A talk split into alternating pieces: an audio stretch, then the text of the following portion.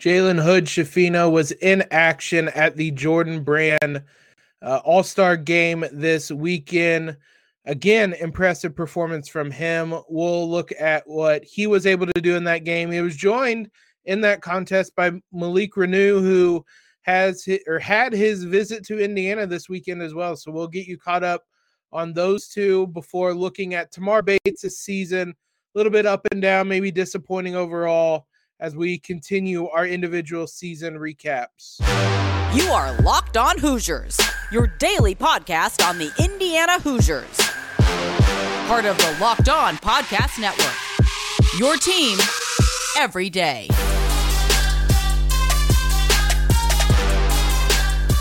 What is up, guys? It is a Monday, April 18th. This, as always, is Locked On Hoosiers, your daily source for all IU athletics news, analysis, previews, recaps. We're the only place giving you daily IU content. I'm your host, as always, Jacob Rood. Want to thank you guys for making Locked On Hoosiers part of your day today, and most specifically, your first listen every single day. Just a reminder, we're free and available on all platforms, including YouTube. We premiere the episodes there at 7 a.m. You guys can join the conversation there daily by subscribing. Malik Reneau and Jalen Hood-Schifino were both in the Jordan Brand Classic, I believe is its official name, in Chicago over the weekend. Jalen was, again, really impressive. We'll recap his game. And then look at Malik Reneau and his visit he had to Bloomington, what Jalen Hood-Schifino said about him. The two are very, very close, which feels like good news for the Hoosiers, and get a sense of where he's kind of standing on his recruitment right now. And then we'll talk to Tamar Bates, an interesting season for him. Before we do that, though, as always, you can subscribe to Locked On Hoosiers wherever you guys are listening to your favorite podcast at.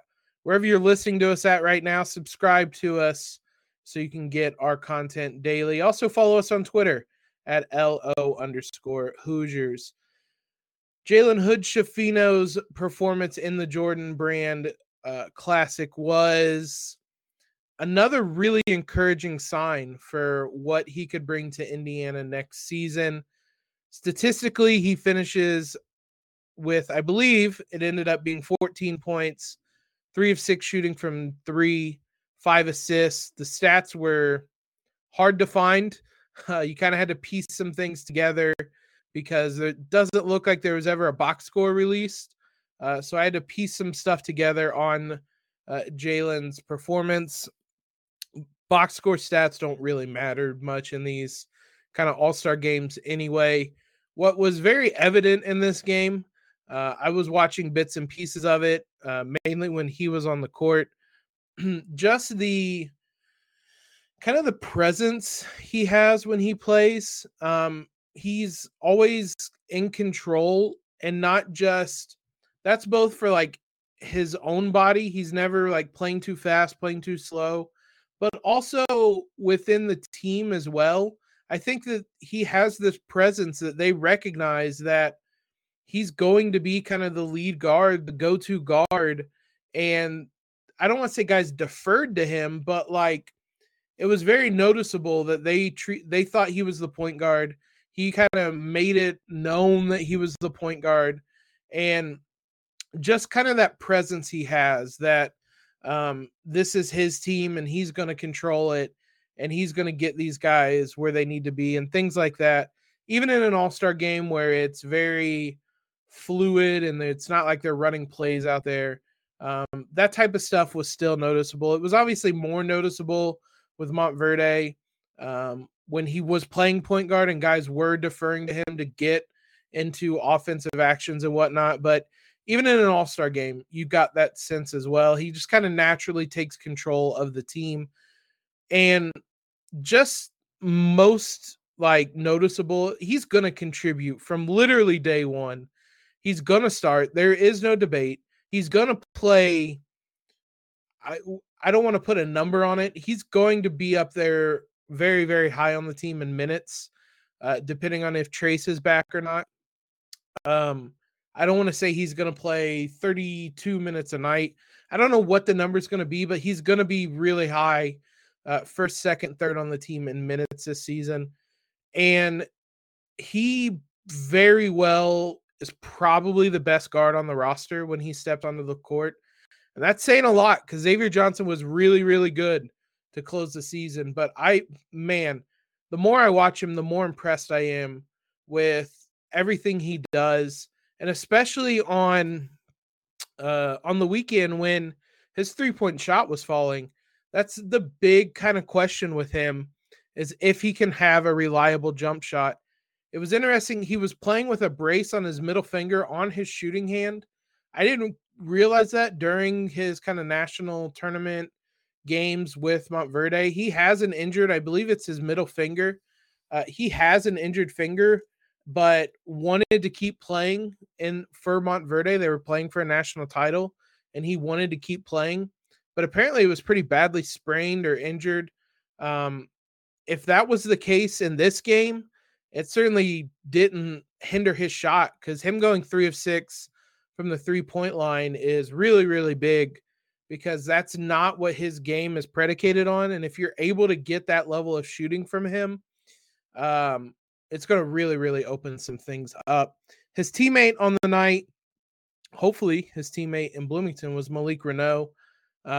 He had more flashes of what makes him look really good. He's a athletic finisher around the rim. He had a play. He went coast to coast in the fourth quarter, I believe, got a rebound on one end, pushed the ball up the court. Nobody really stopped him, and he got all the way to the rim for a dunk. It looked like all-star game defense, but that he has that ability is impressive. And you can see why he's a top 25 recruit. I don't know if there's the level of kind of ability to contribute right away that there is with Jalen Hood-Schifino. Not saying that if Malik Reneau shows up in Bloomington, it'll be really hard not to start him, but I think it's a lot. There's maybe more potential with Malik Reneau. But again, I haven't seen a ton of his game. I haven't seen a ton of Jalen Hood-Schifino's game. So I don't want to make kind of overarching scouting reports on these guys off a handful of Montverde games and an all-star game. But he played it. That game was in Chicago on Friday, and Malik had his visit in Bloomington on Saturday and Sunday, just came down from Chicago, went and had that official visit, and Jalen Hood-Schifino was with him. Those two are really close. I think they've said they're basically like brothers. In fact, the quote that Jalen had about the visit, this is about Malik. He said, "Well, that's my guy. Obviously, we're brothers. We're very close. I just talk to him from time to time. I don't want to bug him too much with what he's going through in the recruiting process, but we talk a lot, and hopefully I can get him to come with me." Fingers crossed, everything, as many fingers as you can cross as possible, because his spot is a little more unclear with Trace Thompson coming back, but you don't turn down talent when you have the chance of getting it, and this is a very talented player. So it would be very interesting to see him in Bloomington with Mike Woodson, and Indiana's got a shot. Right now, he has 3 official visits. It's Indiana, it's Maryland, and Virginia in that order. We will see. If he doesn't go to IU, maybe we see him in the Big Ten a couple times next season, but we will see how that's shaking out. You got to feel good just having Jalen Hood-Schifino with IU and obviously so close to him, but it's hard to say where the Hoosiers are in the kind of recruiting rankings. I still think it's going to be hard to get him out of Florida, but we'll see. We'll see how this shakes out, but he had his official visit in Bloomington this past weekend.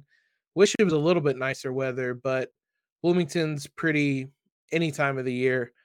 So hopefully he enjoyed the campus. A different 5-star recruit the Hoosiers had, the one they got last season in Tamar Bates, had a bit of an up-and-down season. We'll look at his season, the high points, what led to the low points, as we recap how he played for the Hoosiers. You guys hear me talk about Built Bars all the time. They're helping me stick to my New Year's resolution. because they're just so damn delicious. One of their newest things that they have are the puffs. If you guys haven't tried them yet, you are missing out. They're the first ever protein-infused marshmallow. They're not just a protein bar, they're a treat. Just like Built Bars, they're covered in 100% real chocolate. They're a fan favorite with some incredible flavors. Yummy cinnamony churro, coconut marshmallow, banana cream pie. They're so good. They're going to be your new favorite as well. Just like the Built Bars, they're high in protein, low in calorie, high in fiber, low in carbs. At Built Bar, these guys make it taste good first and then make it healthy for you, and it keeps working even with these puffs. So go to Built.com today to try them out. Once you get them added to your cart, use the promo code LOCKED15 and get 15% off your order. That's promo code LOCKED15 for 15% off at Built.com. Thanks for making Locked On Hoosiers your first listen every day. Now for a big announcement. Starting Thursday, April 28th, tune into Locked On NFL Draft's live coverage of the 2022 NFL Draft with all 3 days of real-time analysis from our extensive lineup of experts and insiders. And for those of you dying to know who your favorite team will take, catch Odyssey and Locked On's NFL Mock Draft. It's a special hosted by Brian Peacock and former scout Matt Williamson of the Peacock and Williamson NFL Show. It'll be available all week leading up to the first pick. You can catch the Locked On NFL Draft coverage live on the YouTube page. You can catch the Odyssey NFL Mock Draft on the Odyssey or Locked On NFL Draft podcast feeds. They'll have you covered all 3 days of the draft. 7 o'clock the first night, 6:30 the second night, 11:30 a.m. for day 3. The Odyssey Mock Draft will be available the 18th through the 22nd. So starting today through this week, as well as the 25th of next week. So go get all of your NFL draft needs over there. Tamar Bates was a surprising addition, a late addition to the roster for IU last summer. He pulled out of his commitment late when Shaka Smart left Texas and joined the Hoosiers. Again, surprisingly, kind of, I don't want to say under the radar, but it certainly was not your normal five-star recruitment and landing of a prospect. And maybe fittingly, considering how unique his or different his recruiting was, it was not the season you necessarily expect from a five-star prospect. Very up and down for him in Bloomington. He showed a lot of flashes, and there were a lot of moments where you could see why he was a five-star prospect, but he struggled at times to really adapt to the college game. Still, early on, he was a big part of this rotation. You look at the St. John's game, he plays 27 minutes. The Syracuse game, he only played 14 minutes, and a good chunk of that came in, I think, double overtime when the Hoosiers had multiple guards foul out. But the Nebraska game, he comes in, plays 24 minutes, scores a season-high 13 points, and I thought was really good in that game, really impactful in that game. And you could see the type of scoring burst he could provide. Goes 3 of 7 from three. It wasn't a great season from him shooting the three-pointer. That was a season high in makes. But it felt like after that, things really trended downward for him. And I'm not sure if it was a freshman wall or Mike Woodson at one point mentioned some kind of personal matters he was dealing with that never came out. And obviously nobody should or did like pry and figure out what that was. But there was a very noticeable dip in his play, and you saw it Penn State game. He only plays 6 minutes. He only plays 4 minutes in the win over Ohio State, 5 minutes against Minnesota. It was a lot of, he got a run in the first half, and if he played well, he got a second run. If he didn't get a second run. And it felt like more often than not for a good stretch of games there, he didn't get a second run. Things started to pick up in the back half of the Big Ten. You saw him play 28 minutes against Michigan State and tie his season high with 13 points. At Ohio State, he had 7 points, had some huge shots down the stretch, but also looked like a freshman down the stretch as well at times. Went 3 of 11, by far the most shots he had in a conference game. But again, once things really got important for IU in the must-win games, his minutes really dwindled. He only played 5 minutes against Rutgers, 6 minutes against Purdue, 3 minutes against Illinois, didn't play against Michigan, only played a minute against Iowa, 11 minutes against Wyoming, and then he played 17 minutes against St. Mary's, but a lot of that was in garbage time. So it was a really rocky season for him. He struggled in terms of being kind of an efficient scorer. He also had a lot of struggles on the defensive end, which I think led to his minutes being down. There were a lot of times when he would overhelp. He would see a drive, and it's a good problem to have because he wanted to stop the drive or he wanted to help in places to help his team, but IU would have it covered and he would leave his man open for kind of drifting too far away, and his man would knock down shots. And you saw it.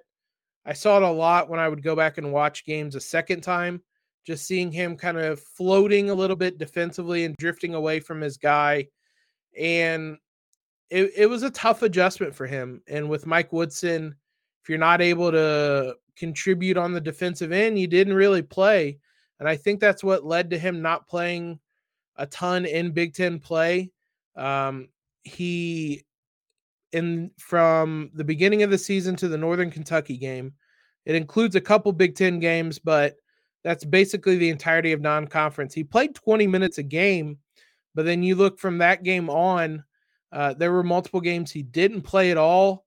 And overall, he only played 11 minutes a game. So it was a battle for him.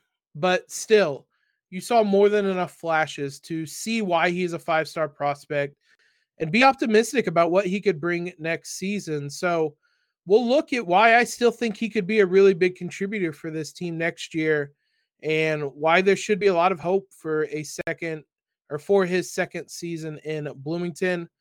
But betonline.net is your number one source for all your sports betting stats and info. Find all the latest sports developments, league reviews, and news, including this year's basketball playoffs and the start of the Major League Baseball season. The NBA play-in games were awesome. The playoffs, the first 2 days were incredible. A lot of fun. Plenty of bets to make both before the game, during the game, over at BetOnline. They're your continued source for all your sporting wagering information, from live betting to playoffs, esports, and more. Head to the website today or use your mobile device to learn more about the trends and action. BetOnline, where the game starts. So why should we be optimistic about Tamar Bates moving forward? Well, you can just tell he has a feel and I'm not even sure how to describe it, but he looks like a guy that can score. And that's not a very good description, but he just has that kind of feel on the court. And he has that look of a guy who, when he's able to develop a little bit more, get a little bit stronger, know where his spots are and how to get to them, he looks like a guy that is going to be able to really become a scoring threat for Indiana. And that is really encouraging, even for how much he struggled and how many games he may not have played throughout the season. He did play 32 games for the Hoosiers. It was only 14 and a half minutes in total, but he plays 32 of the 35 games the Hoosiers played on the season. So he got a good amount of time to learn how to play at this level. And that's a challenge for some people. I've talked a lot about how Jalen Hood-Schifino is going to be ready from day one. And I don't think that was something Tamar Bates was. I don't think that's a way you would describe him when he came in. He looks a lot more slender. He's a guy whose game relies a lot on almost really exclusively on scoring. He can score at multiple levels, but if he's not scoring, he's not going to be too impactful where you compare him to somebody like Jalen Hood-Schifino, who can really, really pass the ball and control an offense and run an offense. That's not necessarily what Tamar Bates' strengths are. I don't want to compare the two, but it kind of gives you a sense of the difference in kind of five-star recruits. Some guys are five-star recruits because they're going to come in and they're going to be impact guys right away. But there's guys like Tamar Bates who I think still has a really high ceiling. If he can figure out how to get his shot and get to the rim, get to his mid-range pull-up, and develop a reliable three-point shot, then this guy is really, really going to be an impactful player for the Hoosiers, because what Indiana lacked a lot this season was somebody that could create their own shot. You had it in the second half of the year, really, with Xavier Johnson. He could get to the rim pretty well. You obviously have it with Trace if he's back, but you had it with Trace. That was really it. And I won't even say the best version of Tamar Bates, a better version of Tamar Bates would be able to get his own shot, whether it's getting by a guy and getting to the rim, whether it's getting enough space to create a pull-up jumper in the mid-range, whether it's just knocking down a three-pointer. You could see there are aspects of his game that lend you to believe he's going to be a guy that is going to be able to do that in his career. He has the length. You can tell he has kind of a shooter's touch, a shooter's feel. He took a lot of mid-range jumpers, so it's a shot he's comfortable with, even if they didn't always fall. So there were encouraging signs. And I mean, he was one of the first guys to immediately say, I'm coming back. We're going to do this again. So I'm optimistic that he's someone that's going to get in the gym and going to get this figured out. And more than anything, I think just him bulking up a little bit, getting a little more strength to his body to be able to get into defenders, get around them, create space, force space to be there, use that shoulder, use that body to create space and get that mid-range jumper. And just having some more confidence. You've played in the Big Ten now. You have a season under the belt. You know what to expect. Just getting that experience is going to be big for him. So I'm really high on Tamar Bates. I think he's someone – there's a decent option or a decent chance that I think he could start if he plays really well. I was saying that at the beginning of the season. I think there was probably an argument that you could play him more at the beginning of the season, let him get some of those learning curves and some of those speed bumps out of the way. And maybe he's more impactful in the second half of the season, but maybe Mike Woodson thought he couldn't risk losing games, and IU obviously needed every win it got. So it wasn't something he was comfortable with, but we'll see how much of this experience this season helps him. And if he's able to take some of those big steps that and make good on some of that potential he showed, you could be in store for a really big year for Tamar Bates this season. So I'm really optimistic. I'm really high on him, and I'm hoping he's able to really take a step forward for the Hoosiers this season. Thanks again, guys, for making Locked On Hoosiers your first listen every day.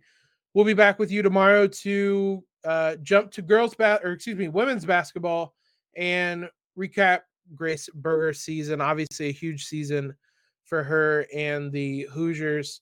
And we will look back on that and look forward to what she could bring to the table for Indiana next season. Now make your second listen, the Locked On NFL Draft podcast. Ryan Tracy and former NFL cornerback Eric Crocker bring the NFL Draft to life every day with insight and analysis on college football prospects and NFL front offices. It's free and available wherever you get podcasts. Appreciate all the love you guys continue to show us. Be sure you're subscribed to the YouTube channel. Be sure you're subscribed wherever you're listening to your favorite podcast at. And leave a rating and review while you guys while you guys are there. That helps us out as much as anything. It gets us in front of more eyes. So please help us out there if you haven't already. But most importantly, though, guys, have a terrific Monday. And Elio,